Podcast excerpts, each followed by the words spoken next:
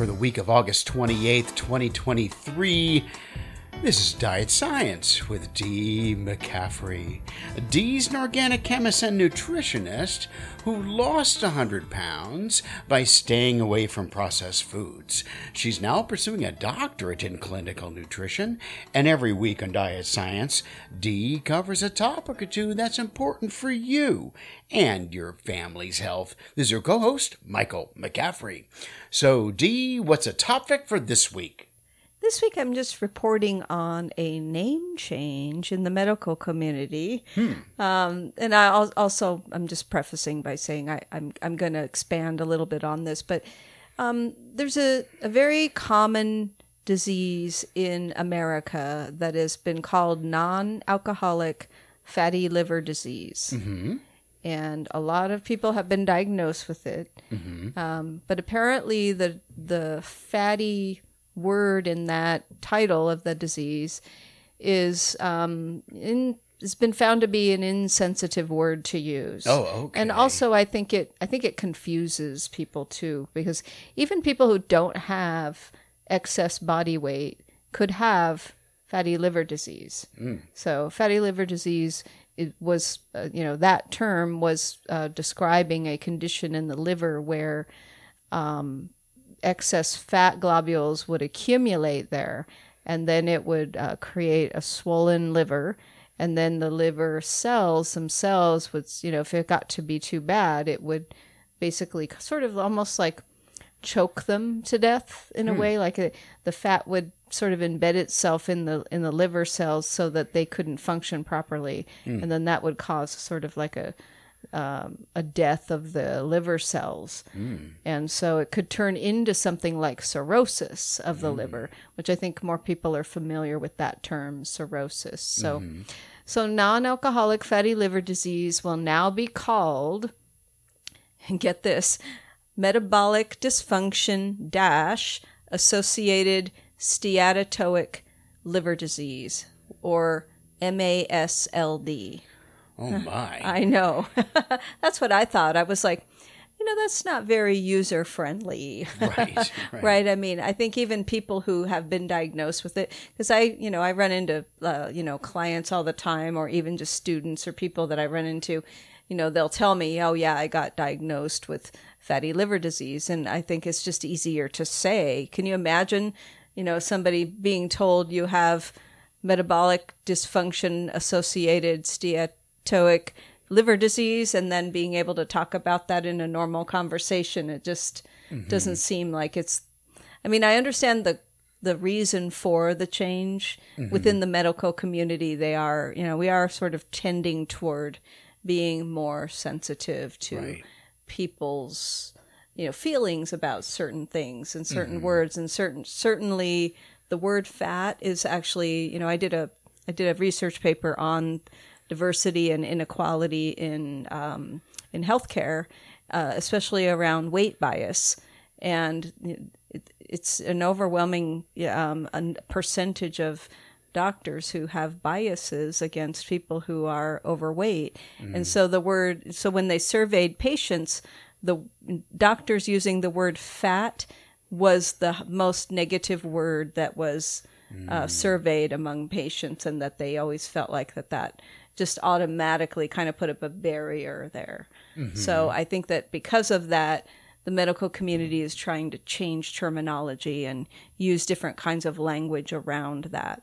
Um, now, my interest in this is really, and why I wanted to do the podcast, because I thought it would be a good opportunity to talk about uh, non alcoholic fatty liver disease and what are some nutritional therapies that people could do. You know, it's just some in- easy, simple things. Sure. So, So- you've had clients that have had fatty liver. I have, yeah. I mean, in in addition to, you know, if someone is overweight and they have, uh, if they have this condition, then um, obviously, uh, you know, adopting a healthier diet in general is going to help with this. Um, but in reality, what we're really looking at is supporting the liver so that it can function better because the liver is a fat burning organ in the body as well. It does all the meta, um, metabolism of the liver, meaning that it helps to break down cholesterol and, and all of the fats that come in from the diet. And so it ha- it's doing a lot of work. And so if the liver is already burdened in some way, then it can't efficiently burn and break down fat from the diet. So then all that fat just gets stored in the fat cells, mm-hmm. right? So the idea of, of supporting the liver so that it's going to work and be more efficient in its role and have a better fat burning metabolism overall, you want to do things that are going to support your liver. And one of the easiest ones is to drink uh, lemon juice in your water Oh. because lemon juice is very helpful and supportive to the liver. We also have a couple of other things that are really easy. Uh, another, another one is eggs, because uh, eggs, that is, and specifically the yolk of the egg, has something in it called lecithin. And lecithin is kind of like a degreaser in a way in the body, and it can go into the liver and, you know, kind of scrub uh, and kind of help to break up some of that stored fat that's in there. Um, so that's one. And then, of course, this seems to be the the overall therapy for pretty well any condition, and that is those dark green leafy vegetables. They are the just the the elixir of health for edi- anything that we need help with in our health. Go to the leafy greens to get it. You know, Well, I remember you mentioning lemon water in your Science of Skinny book. yeah. I called it the. Um, I think I just called it lemon water. Yeah.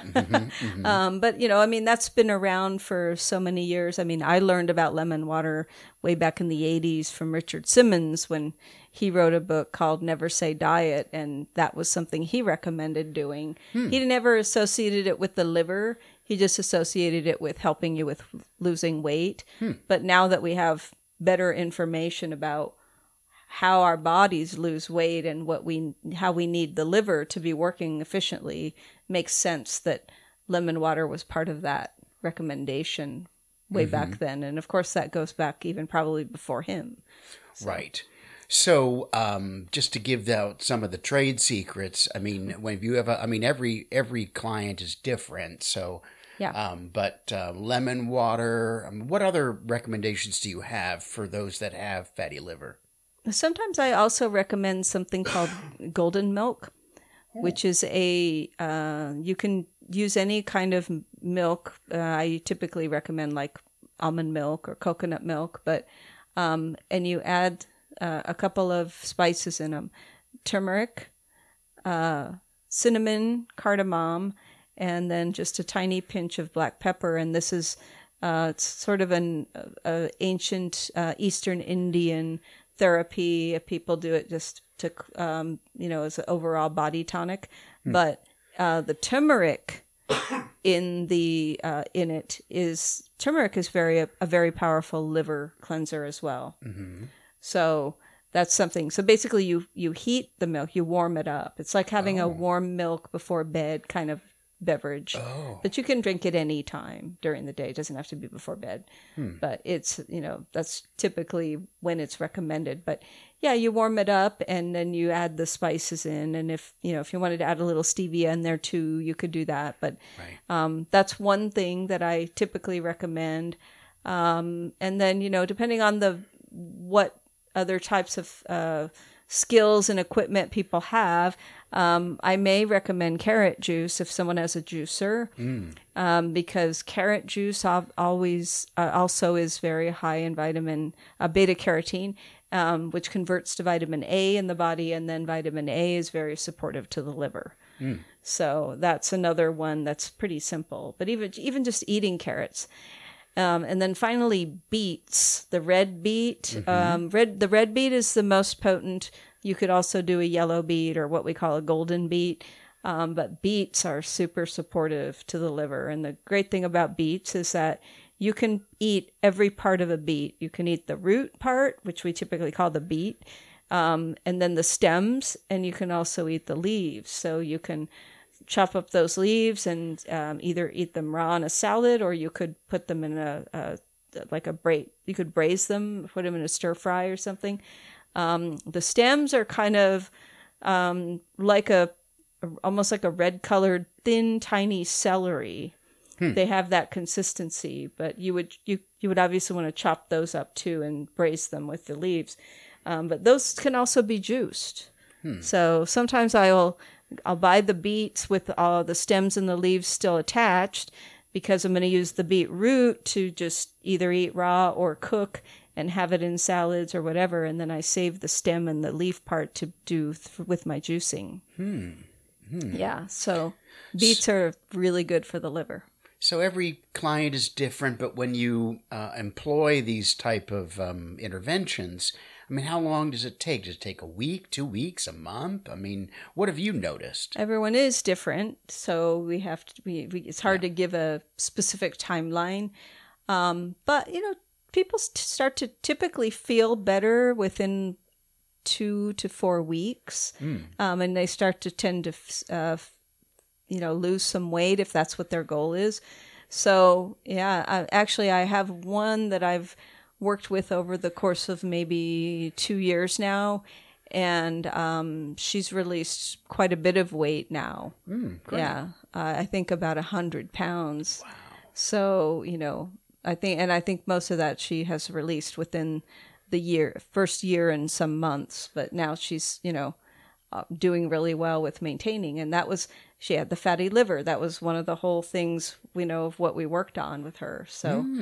Yeah, so her uh, that condition has been reversed. How about that? Yeah.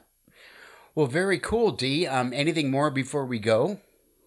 Uh, no, I mean, if anyone is interested, I can put a link to the. Um, there was a, there actually was a study research done to come up with this new term, which I'll just repeat again: metabolic dysfunction associated steatotic liver disease, or MASLD is the acronym. Wow. so if a- anyone's interested in reading up a little bit more on this, if you're into that, um, we'll put a link to that in there. All right, Dee, thank you for another informative week. Diet Science is the official podcast for Processed Free America. We're a nonprofit dedicated to eliminating childhood and adult obesity through nutrition education of both young and old. You can catch this podcast and lots of other great podcasts and articles at processedfreeamerica.org. This is Dee McCaffrey, and until next time, go forth and be healthy.